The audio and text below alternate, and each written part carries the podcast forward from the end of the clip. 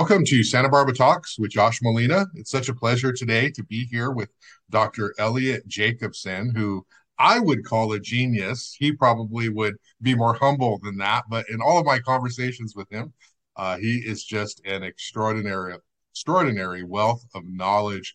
He's a retired professor of mathematics and computer science at UCSB and has really got a huge uh, volume of work that a lot of people are familiar with. But today, I want to dive right in, Eliot, and talk to you about what happened this week. You released a chart related to climate change. You are a, a world renowned climate change expert, and you released this chart that got coverage in the LA Times, in Forbes, other places, talking about um, ocean temperature. So, can we? Just go right there, Eliot. What's going on? What did you find? What does it mean?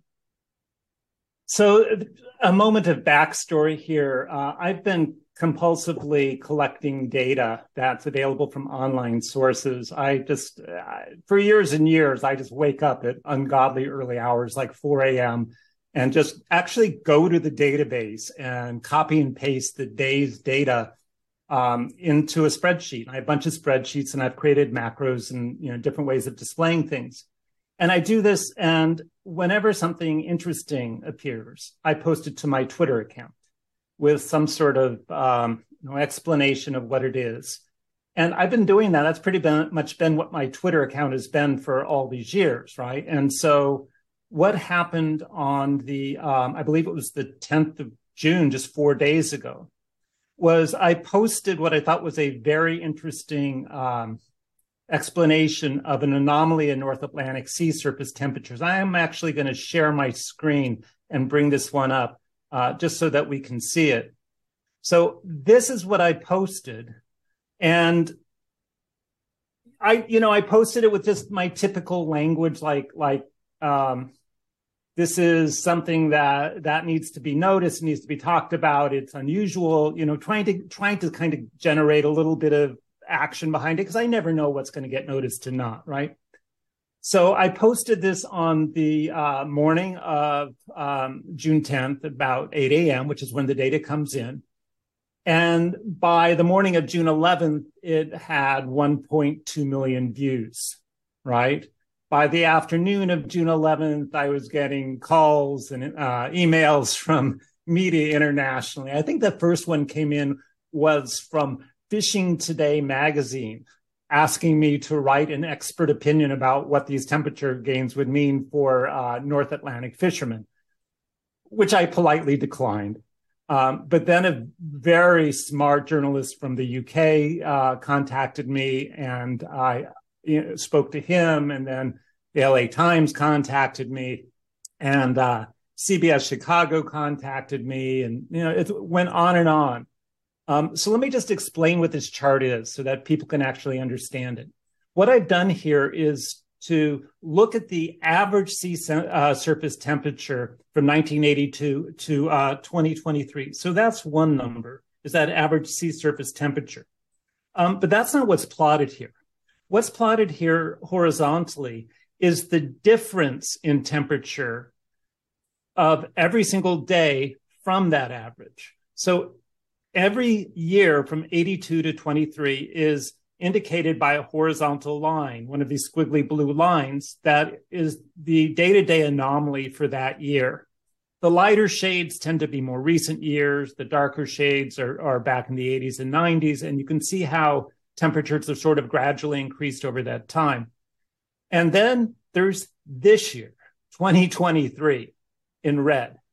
And what we see here is that over a period of just a few days, I mean, literally less than a week, this, these temperatures went almost vertical and kind of came completely out of the blue. It caught a lot of people off guard.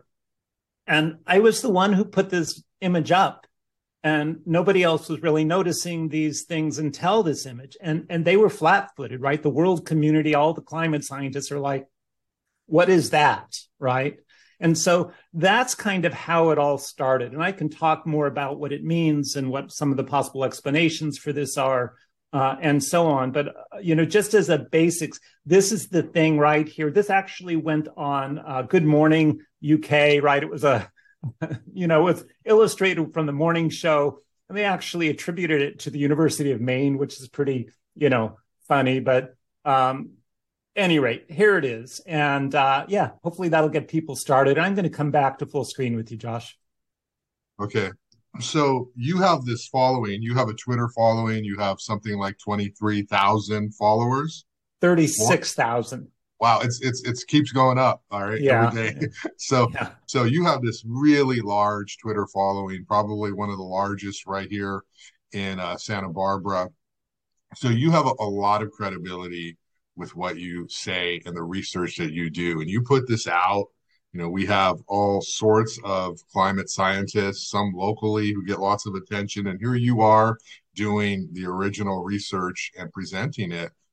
So tell us why? Why, why is this happening? I know that's a huge question, maybe not to you, but why are the temperatures increasing at such a rapid rate?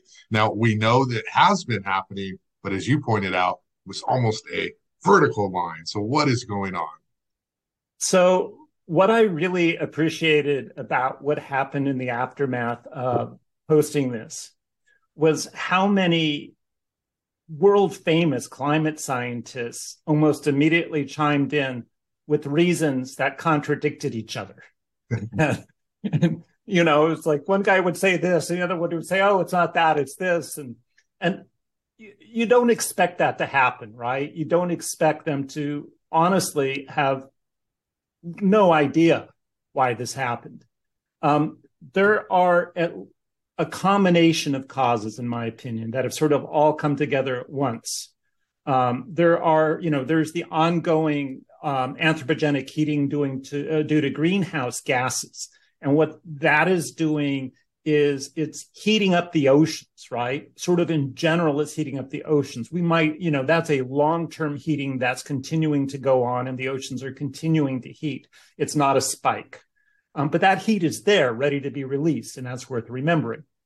Um, and then there are these sort of transient effects. We have El Nino just beginning, right? Just just last week, El Nino started, and we can already see direct heating at least off of the eastern equatorial Pacific, you know, owing to that. And um, there is this other phenomenon that w- that we're very late in the season. Usually, this time of year, there are dust storms that blow westward from the Sahara over the Atlantic and sort of the uh, the uh, southern um, regions of, of, the North Atlantic, um, and those dust storms block incoming solar uh, radiation, right?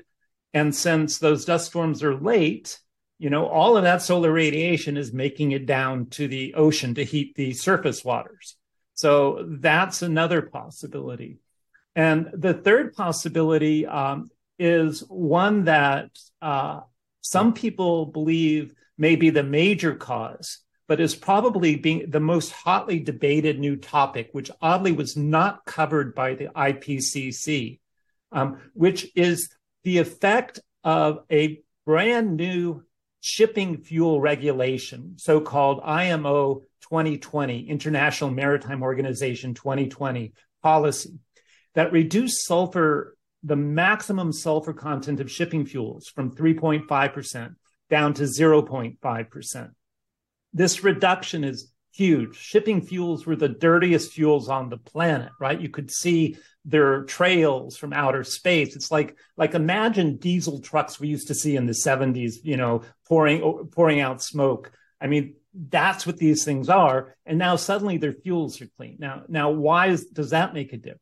Well, um, it turns out that the emissions from these uh, ships that when they were using the dirty fuels contained a lot of sulfate aerosols. And sulfate aerosols in particular um, reflect incoming solar radiation. So sulfate aerosols bounce off all of that pollution and go out back into space, right? And so now we have these uh, cleaner shipping fuels. And so suddenly we have all of the solar radiation hitting the planet. Now, why now, right? Why now are we seeing the effect of something that's been going on for three years? And the answer to that, I believe, has a lot to do with La Nina, right? The fact that a lot of the heat was being suppressed actively by La Nina.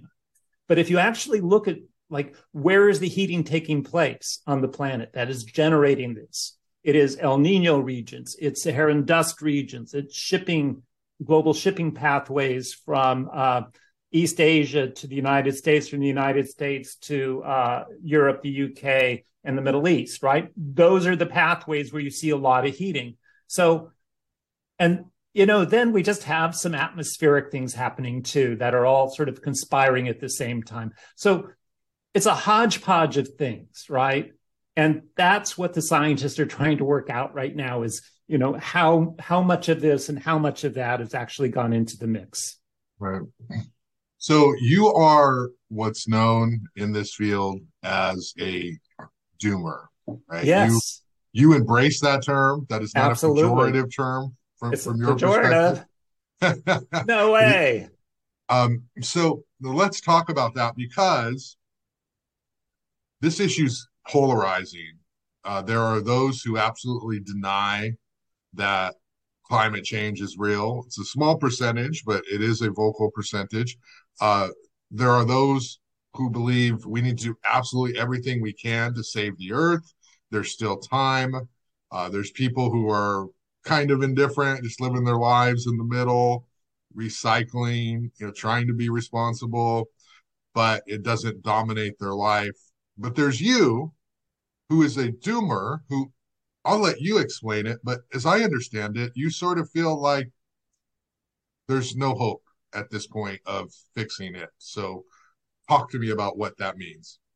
Oh, you know, I just want to go to that word hope mm-hmm. because if you don't use the word hope, you can't get an article published in mainstream media, right? You can't write a book. You can't um, become a public speaker on the top of climate change without the word hope. As I'm sure your uh, educated listener base knows, um, hope is the one evil that Pandora didn't release, right? When uh, she opened the box, right? It was the last evil that was put in the box. And if you actually look at the etymology of the hope as described by Pandora, you know, in that in, in the myth, the word has been translated into the word hope, the modern word hope. But a more careful translation would be deceptive expectation, right? So, what is the evil? Deceiving to create expectations.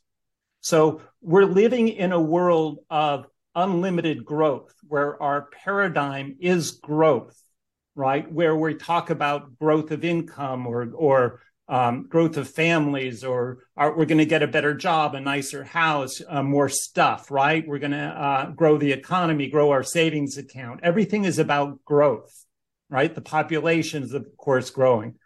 Whereas the, you know, the reality is that the planet is not capable of sustaining growth, right? So we live, we live in the paradigm, the cult of unlimited growth. And that is the deceptive expectation. So when somebody uses that word hope, right, that is saying we hope that we can maintain this completely failed paradigm of unlimited growth, right? And that someone will come along and do something to let us do that. Whether that thing is, you know, transition to electric vehicles and solar and wind, uh, whether it's to get this or that political party elected, you know, or persecute this or that polit- politician, whatever it is, right? Everything is focused around the, this uh, paradigm, this this hoax, right? That we can have unlimited growth. So a doomer is someone who rejects hope, rejects um, the concept of deceptive expectation, and replaces it with realistic expectation, right? The opposite of hope is not hopelessness. The opposite, of hope is not fear or inaction.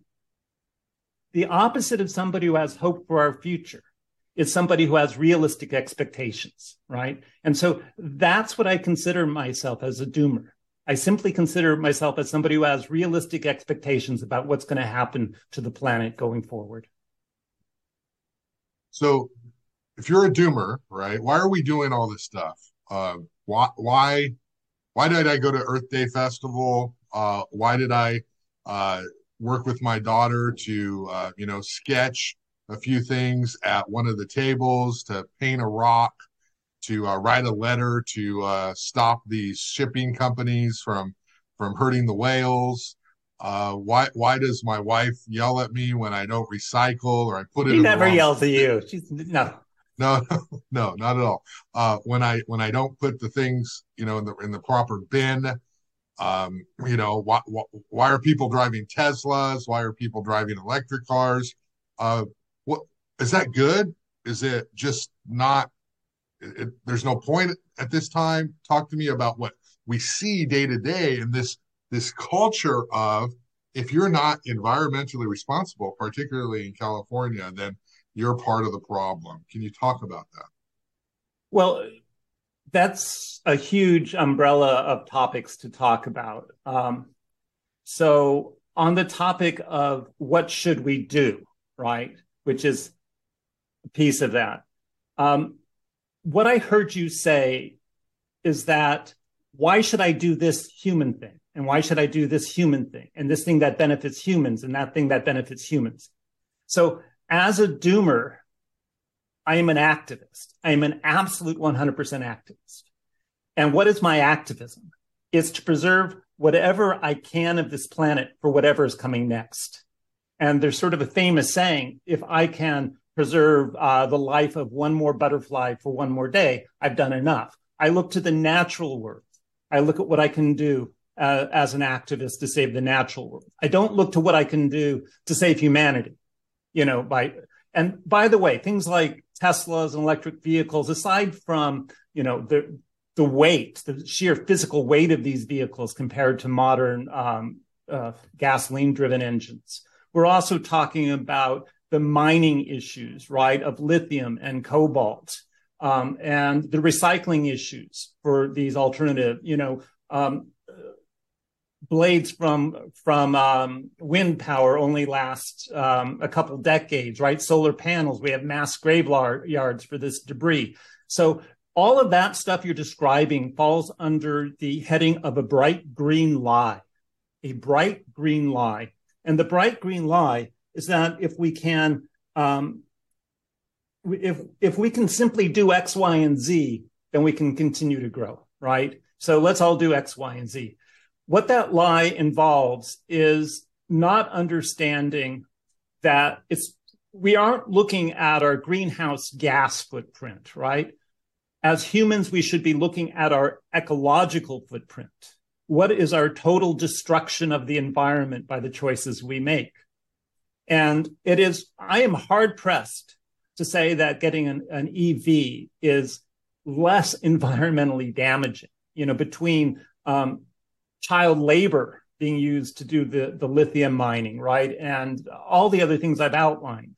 I'm, I'm really hard pressed to say that, that that in any way is a positive for the environment. And so, I mean, what a doomer recognizes is essentially there is no way out, right? There is no solution. I'm not going to say, oh, if only we build more nuclear plants, if only we drive EVs, if only, right? No, no way out. There, there is absolutely no way out. Um, there was a great study, uh, I forget the date, but it came out of Harvard. And it actually, uh, the study showed that people with hope actually were uh, less motivated to be activists than people without hope. And the logic is kind of easy to understand. If you have hope, then you believe the problem can be solved, right? And if you believe the problem can be solved by humans, then you believe somebody solving it. And you don't have to do that, right? You, you can just say, oh, we can solve this problem. Surely somebody doing that. I'm going to go, you know, drive my Tesla to the mall and shop for, uh, a, you know, a new outfit I'll wear one time. Um, so this, this sort of idea that hope motivates action has been proven false, right?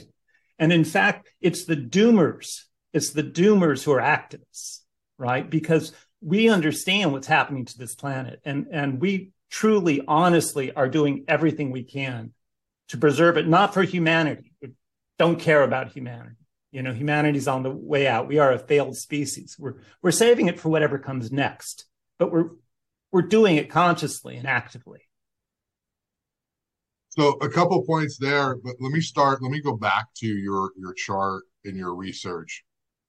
When you publish this, and it goes viral, you know, almost three million different shares or, or views or whatever that term was, and you have international media paying attention, and you have climate scientists paying attention. As a doomer, what is your goal? So when you share this, what is your hope? What what are you trying to accomplish by sharing this original research with your audience? I um, I've been a lifelong educator, and um, it's gotten me in trouble many times because I often share things that people don't want shared. Right? I I just look at data, and if something is interesting to me, I publish it and give it away, right?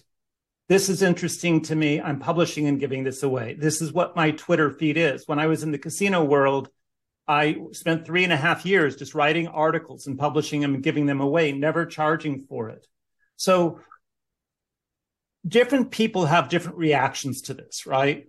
I can't control an individual's reaction. I cannot tell you my intention with this picture is, right? to wake people up, to get them to see where we're going. Because look, it's already fallen out of the news stream, right? Uh, two days later, people have forgotten about this. Um, I have a um, a community, right, on Twitter that is very environmentally conscious, who looks to me for um, updates, sort of at the edge of what's happening right now on the planet. You know, they look to me, tell tell me the latest thing. And you know, to that community, I will put up a chart of Arctic sea ice, for example, which I put this one up today, you know, showing the same red line, only this time with respect to global Antarctic sea ice extent, which which actually in a statistical basis is more of an outlier than the North Atlantic sea surface temperatures. Wow. Or I'll put up a chart of global temperatures, right? We're talking about breaking the 1.5 C barrier. I'll put up a chart showing our global temperatures, and you can see the red line in the middle right there. And so I'm constantly putting these things up. And hopefully, um, one of the consequences of this is that it forces the climate scientists, right? Those people who who get quoted like Michael Mann or who is that local person, Leah Stokes, right? These people who get quoted in the media as experts, as policy experts, who get invited to do um, you know keynote speeches at major conventions who get who get awards for their work. Those people are going to get these questions right? You know how come you didn't know about this? How come this caught you by surprise? Um, what is this about? Why did it happen right? So it, it's so funny to me josh that as just a an ordinary guy sitting in his garage here in Santa Barbara, right? I am posting this stuff and it's catching, you know, climate scientists worldwide flat footed. That is as crazy to me, right? I mean, why aren't they, why didn't this come out from them, right? Why did it have to come out from me? Um, and I will tell you the answer to that. It's that I am not a climate scientist. And if I were, I would have to worry about my career what my colleagues thought about me. If I were to put out something that was fringe, would I get, you know, disinvited from conventions or have hard, harder time getting my grants? If I was to, you know, lead with, with the sort of um, most anomalous of anomalies, rather than just sort of sticking to um, peer reviewed research and have that be me, you know, what would be the consequence to my career? And so there are built-in biases to academia. And I had that, I had firsthand experience of that as a mathematician. When I was a math professor studying abstract nonsense, right, in Ohio, and we would hire another math professor whose specialty was some other abstract nonsense. You know, we would have discussions about how well his abstract nonsense would fit into the overall, you know, mix of, of nonsense in our department. And when I say abstract nonsense, you have to understand that PhD mathematicians produce nothing of value. other than deepening theories that have no um, applications whatsoever or even intrinsic value.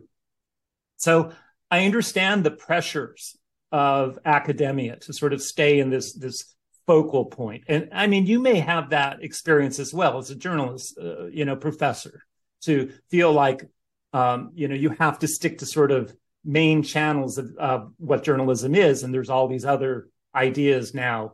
Uh, journalism has become such a huge, huge, you know, thing now, right? And it, its definition has gotten so much larger than it used to be. So, so any rate, um, I probably rambled a bit too long, but maybe that that's an explanation.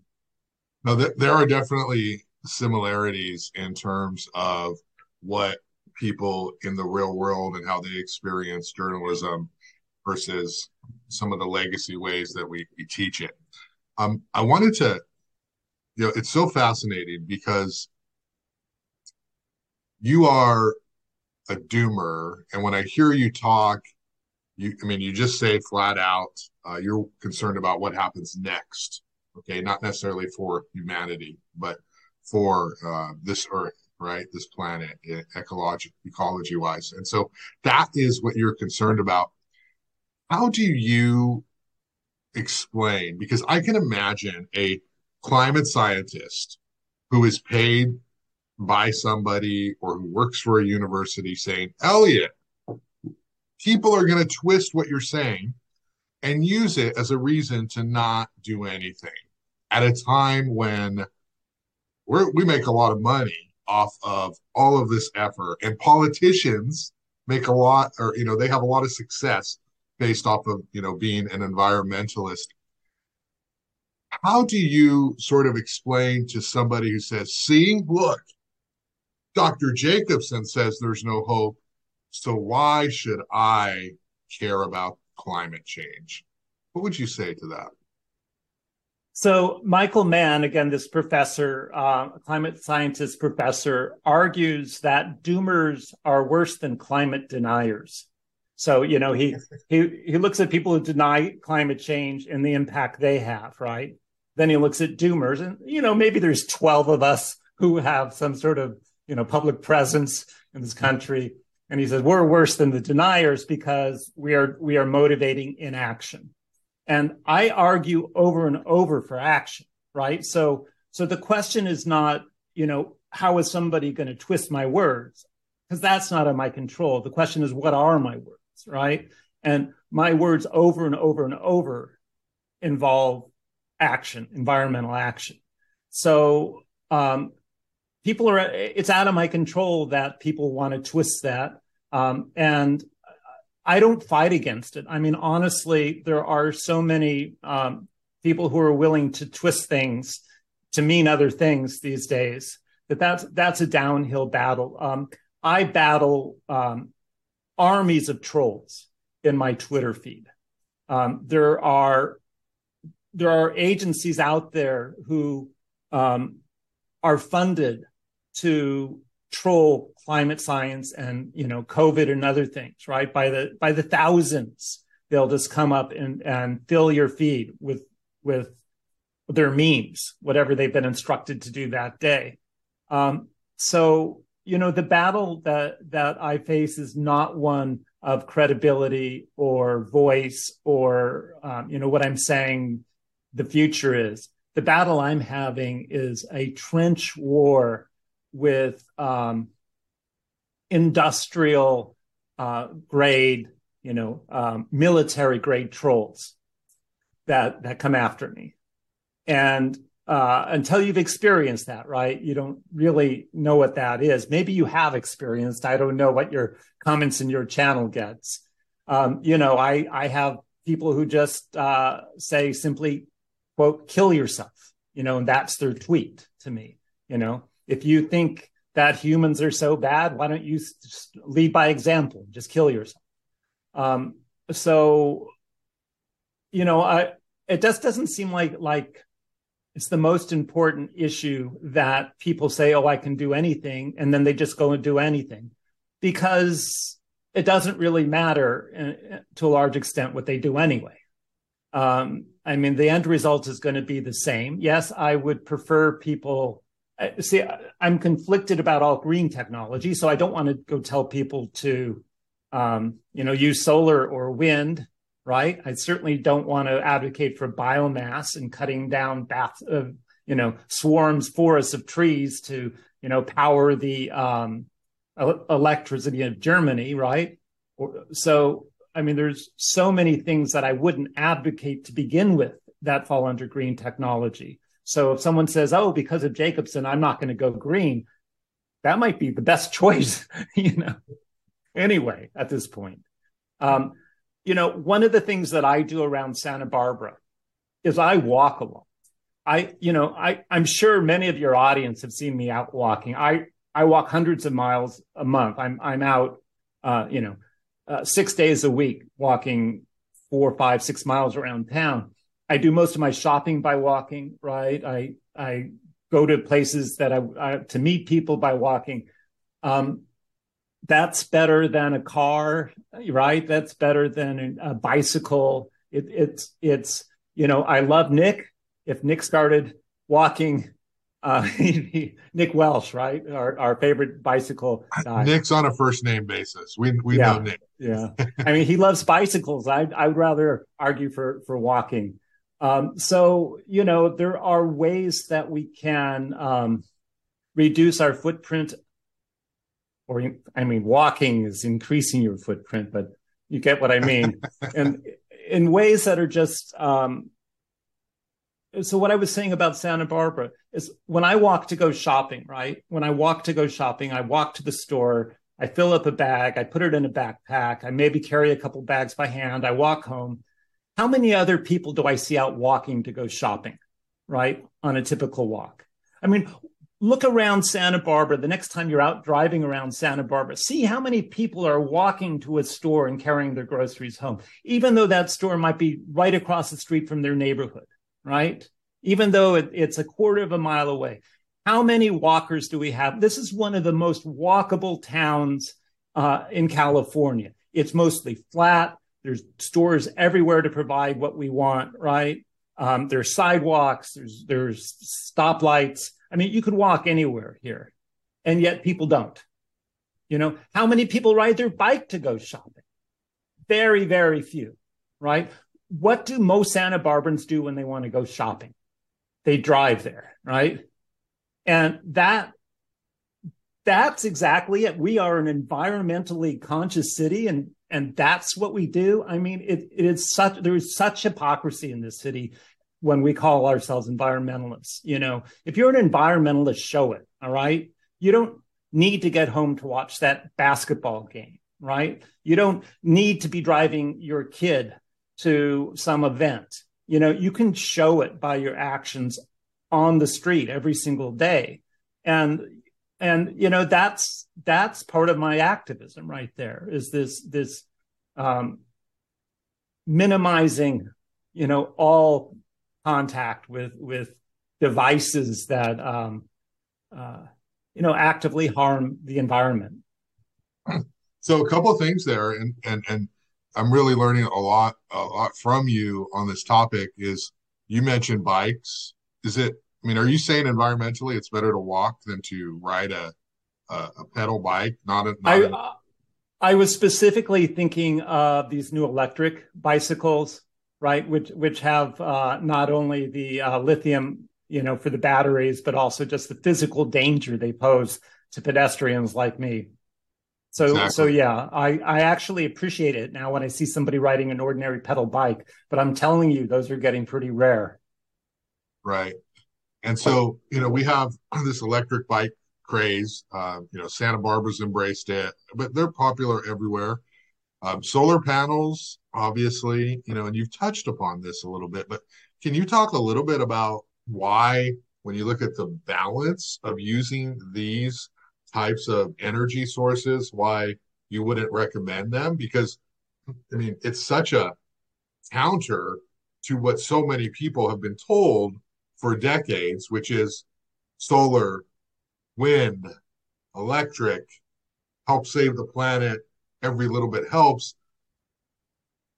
What's happening you know, you mentioned child labor for for some of the, you know, what is going on on that end that we as uh, just sort of a, a sustainable planet need to know about?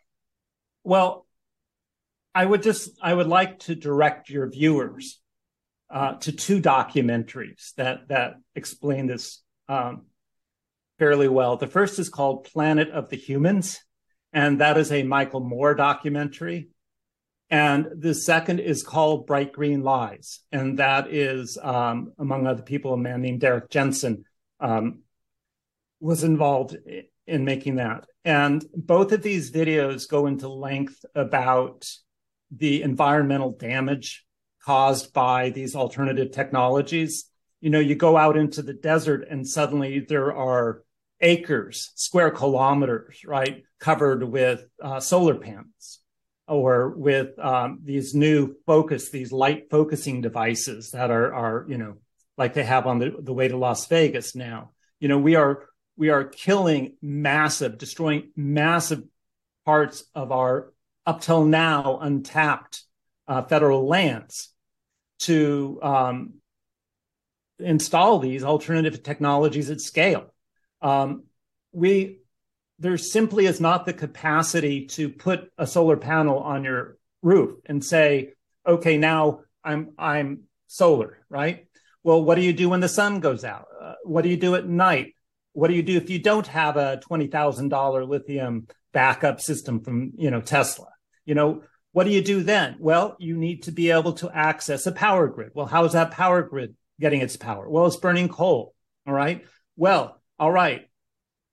Can we just say it's night? Let's just turn on the power plant. It's like, no, you cannot just ramp up and ramp down power plants, right? This is not something where you can just say, oh, let's turn it on now because we need it. You actually have to keep the power plants um, running. Um, uh, ready to back up. So you're you're not really turning these things off, right? Just because you have the solar panel. Meanwhile, the electric transmission line, you might look into this, right? Nationally, as more and more people start generating rooftop solar and more solar projects go in, how do we get that electricity from point A to point B? You know, it's one of the sort of jokes in California. I, I have some connections up high into sort of the California um, um, development, alternative energy development uh, framework. And one of the jokes among them is that is that you know we're creating all this um, new electricity, but we don't have the capacity to carry it. Right, the actual lines, the wires, and you can find stories on that. How far behind, like like that infrastructure has to come first before we build out our solar panels and our wind and everything else, we need to upgrade all these lines, and that's not happening. So we're going to have everybody you know, with their home system with nowhere to put that electricity and then still needing coal at night or nuclear or whatever the source is. So, I mean, there's so many things wrong with it. And, and those are just, you know, you've got to just look at the pictures of what a lithium mine looks like. You know, one of the great sources of lithium apparently is the seafloor, right? Uh, areas of the seafloor. You start looking at what we are already in the process of working towards with raking, scraping, you know, mining vast areas of our ocean floors for lithium. I mean, we are going beyond any notion of, of what environmentalism means when we say that green technologies are part of the environmental movement. The whole idea of environmentalism was to protect the environment, and it has been um, you know, it, it has been corrupted by this new uh, idea that if only we create new energy sources, then that'll help us save the environment because those new will replace the old. Well, there's something else. It's called Jevons paradox. And what Jevons paradox says is that, um, and this dates back to coal use in the 1800s in England. All of a sudden, they're using coal. They have all this extra energy, right? They figured everybody's lives were going to get a lot better because they had all this extra energy. And what they quickly realized is that the more energy we produce, the more each of us uses, the more, you know, we find ways to use it. We don't replace old energy with new energy. We use new energy for new things, right? So the idea that we're creating all this new energy and somehow that's going to replace old energy. And on top of that, on top of all of this, new energy demand right? The demand for new energy is actually um, outstripping even our ability to create um, alternative energy sources, right? So it's not just like alternative energy will replace fossil. It's like alternative energy is barely keeping up with new energy demand. And just as an example, um, in the UK just last week, um, they had a heat wave. Um, it wouldn't feel like a heat wave to us, mid 80s, but to them it was. And they didn't have enough electricity. They had to fire up old coal plants to start mm. generating electricity to meet the demand from the air conditioners. And that's called the doom loop. The doom loop. The idea of a doom loop is that as we create worse and worse conditions, we need to consume more and more energy to be able to even mitigate the increasingly worse conditions, right? So we are now in the situation where more and more energy is needed just to keep conditions human survivable in places. So that's where all this new energy, at least some of it is going as well. Wow. Have I made your day yet, Josh? hey, I'm going to drive my kid to, I'm going to go pick up, I'm going to drive to pick up my kid at camp at four o'clock, and I will be thinking about you when I do that, no doubt. Yeah. I have two more things. Um, yeah. Eliot, is people who don't know you may get a perception that you're kind of, uh, you know, if you're a doomer, you're kind of a down kind of a guy, you know, not very excited about things or life. But I know the opposite from knowing you a little bit. And so one of the things I, I saw that you had mentioned is about you sort of feel one of the things that you enjoy doing is being of service, being of service to other people. So, can you just talk a second about how you can have these really big views on the the planet and that there's essentially no hope um, for people, but there is maybe you know you're concerned about what comes next for the planet, but yet you're extraordinarily nice person of service who who helps people all the time, who volunteers in the community. So can you sort of tie all that together and how you can be the doomer, but also this ray of light to people in your your life? So, so I I don't think you fully appreciate the word doomer yet. I think you still hold that with some dark darkness, right? And if you hold that phrase in the right way, you yourself will be a proud doomer in no time. I may be um, one without knowing it. Yes, you may very well. So I have sort of this this three um, prong philosophy that I, I talk about and live my life by, and that three prongs is kindness, generosity, and service. Right. So um, generosity just means to whatever extent you have abundance, and it's different for each of us. Right. Find ways of giving it to causes you believe in. You know, give it away, give stuff away. Right. We are at the end of civilization it's time to start giving stuff away.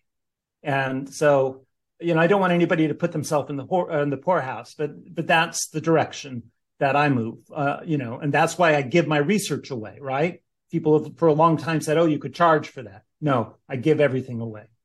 Um, the um, second thing is service.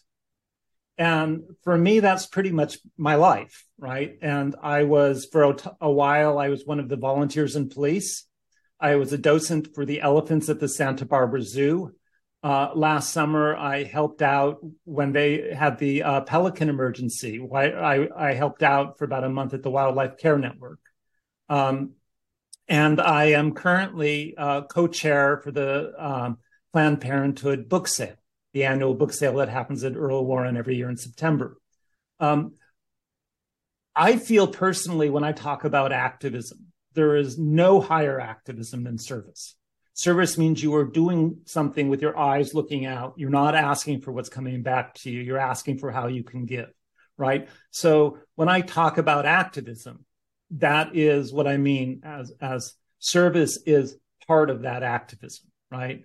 Service is um, part of uh, just my framework for um, preserving what I can for whatever comes next. And, you know, there are some causes that I'm better at than others. Um, I found it very hard to work around um, pelicans. I have allergies, and you know, it's not my my style. Um, but you know, this is the same thing. My wife has exactly the same philosophy that we both try and live lives of service and give it away. And that is just, it's a way of conducting yourself um, through what are arguably the hardest times humanity has ever faced in its you know, collective history on this planet, you know, and what's to come. Um, and and just the third thing is kindness. Um, I mostly uh, fail that. I mean, I, I, I think over and over again of uh, you know times I could have been kind and I wasn't kind. So that's more of an aspirational thing, right?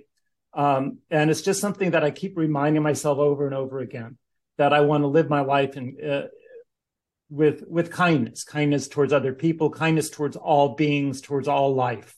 Um, so for me, that's the kind of uh, philosophical structure that holds it all together for me. Well, I guess my last question is, and you'll you'll laugh at this, but I am it is a literal question. How much time do humans have left on this planet? So I thought that was going to be your first question. yes, uh, um, I buried the lead, but I, you know, with a good journalism story, you start with something great and you end with something great. So you, you get you, right, right. There's a lot of stuff. So I'll tell people, I'll say, listen to the last three minutes of uh, of the pod. So um, so how how much time do we have left? So there's there's two things going on right now um, from the doomer perspective. One is the collapse of global industrial civilization, and the other is the sixth great extinction. Right. So right now, um, the background extinction rate is somewhere between 100 and 1,000 times sort of the long-term normal rate of extinctions of species on this planet. So species are quickly going extinct. Um, all over the planet. Humans are a species. Whether we do or don't go extinct, I can't say, right? When you talk about the collapse of global industrial civilization, um, that is a, a prediction that people like to make, you know, and, and a fellow named Michael Ruppert, who's sort of a famous collapsitarian, um, thought the 2008 uh, financial crisis was the beginning of the collapse of global industrial civilization. And, you know, there's another doomer out there who thinks that it's going to happen by the end of 2025. Um, the way I see it is it just depends on where you live. Mm-hmm. So if you happen to live in the Horn of Africa right now, it's happened, right? You have six years of drought and massive famine. If you happen to live in Pakistan right now, in those areas that where they had 30 million people flooded out last year, you know, effectively your civilization that for that whole region of the world uh, is struggling and has to relocate. So, so the first thing that's going to happen is we're going to have massive climate migrations, right? People moving away from areas that have been decimated, that have collapsed. And so that's what, what we will see, right? And as we see these massive migrations, we'll see people trying to close borders which was, you know, what what Brexit was all about was closing borders, right? And it's what, of course, our previous president was all about. Um, who shall go nameless for me um, has uh, was all about too closing borders. And there's a lot of these sort of um, you know nationalist agendas going on in countries around the world because you know people are trying to escape from parts of the country that are collapsing and right now in Puerto Rico, you know, we had we had a week of temperatures close to 120. There was a temperature in Northeast India recently where the temperature plus humidity index, you know, how hot it real, really feels, was 140 degrees. 140 is not survivable, right? There's something called wet bulb temperatures. Wet bulb temperature, if you take a temperature of 95 degrees Fahrenheit with 100% humidity, that's unsurvivable. That's that's death for a human. 95 with 100%. There's a whole scale from there of temperature and humidity, right? So as parts of the planet start getting to these wet bulb conditions, they will collapse by force, right? They're, they will become unsurvivable. And then we're going to have unsurvivability due to lack of water or fires like Paradise or Lytton in Canada, right? or we're going to have um, you know the entire forests of, of boreal forests of Siberia and Canada burn up, which by the way is going to just getting started this summer. So so when you talk about when, my answer is always it's already happening. It's nice to live in Santa Barbara, isn't it? You know. Yes. So you do you predict sort of a, a chaos, um, uh, a total, you know, sort of dinosaur thing um, happening? You mean you mean like dogs and cats living together? well, I mean, mass migration, people Definitely going to climates migration. that are still sustainable. Yes. Eventually, those aren't sustainable. And, yes. And you, I mean, you predict a, I mean, people are going to what starve to death. I mean, yes. what is the end of this? Is that what you're saying, or? Um, I'm not really good at painting scenarios for the future, but what I have done on my my own blog, which if I can drop a name here, is climatecasino.net. So if you go to climatecasino.net and you look for all the stories, and since um, since you asked, I'm actually going to find this right here, and I I may sure. be running over your your allocated time, but I'm I'm pretty fast at finding this stuff. So um, if we if I show you this right now, sure, then this is um, what I I list as the 40 consequences of okay. climate change. This article on my blog on Climate Casino, the top 40 impacts of climate change. And I have references to these, you know, the ones that seem more obscure, but this gives you a sense for what's coming right? It's not one thing or another. It's all of this stuff. You will get whatever your local location happens to be, you know, most inclined to. Like we got, you know, the rainstorms in January, or we got the Thomas fire, right? And you know, who knows what this fire season will bring if it ever comes because of this this rainy weather, which by the way is another consequence that this unusual weather. Even my tomatoes won't grow because of this; they're getting all moldy in this weather. So, um, anyway, so this is just something to um, look at that maybe could give your um, viewers a sense of the answer to that question. What do I see happening? Right. I mean, at least those 40. I have a longer list of 77 things that that I think are going to happen. Right. And and this week, uh, Eliot, how many media sources have you have you talked to? How many calls have you fielded? Um, well, I, I I turned down a um, keynote in Bangladesh. Oh no, in Pakistan. In Pakistan, yeah, I, I turned down a keynote there. So.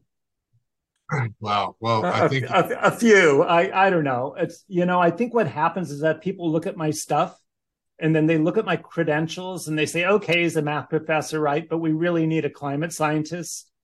And a couple of times I have pointed these media sources to other people like that, who I, I think ha- share my perspective and understanding, but have more credibility. Um, and, you know, one of them in particular is a, a man named Leon Simons, who is a, a, climatologist from the Netherlands, who I've, I've uh, sent quite a few people to.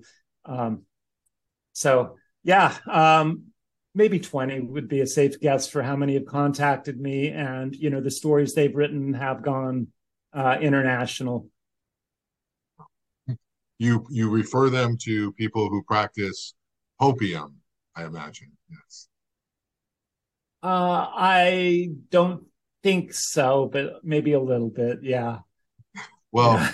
Uh, Dr. Eliot Jacobson, I appreciate you taking time to explain all of this and offer your perspective and offer us a window into this really expert, smart analysis of what's happening with our our planet. And uh, thank you for taking time to to be on the show. And um, I look forward to talking to you again soon.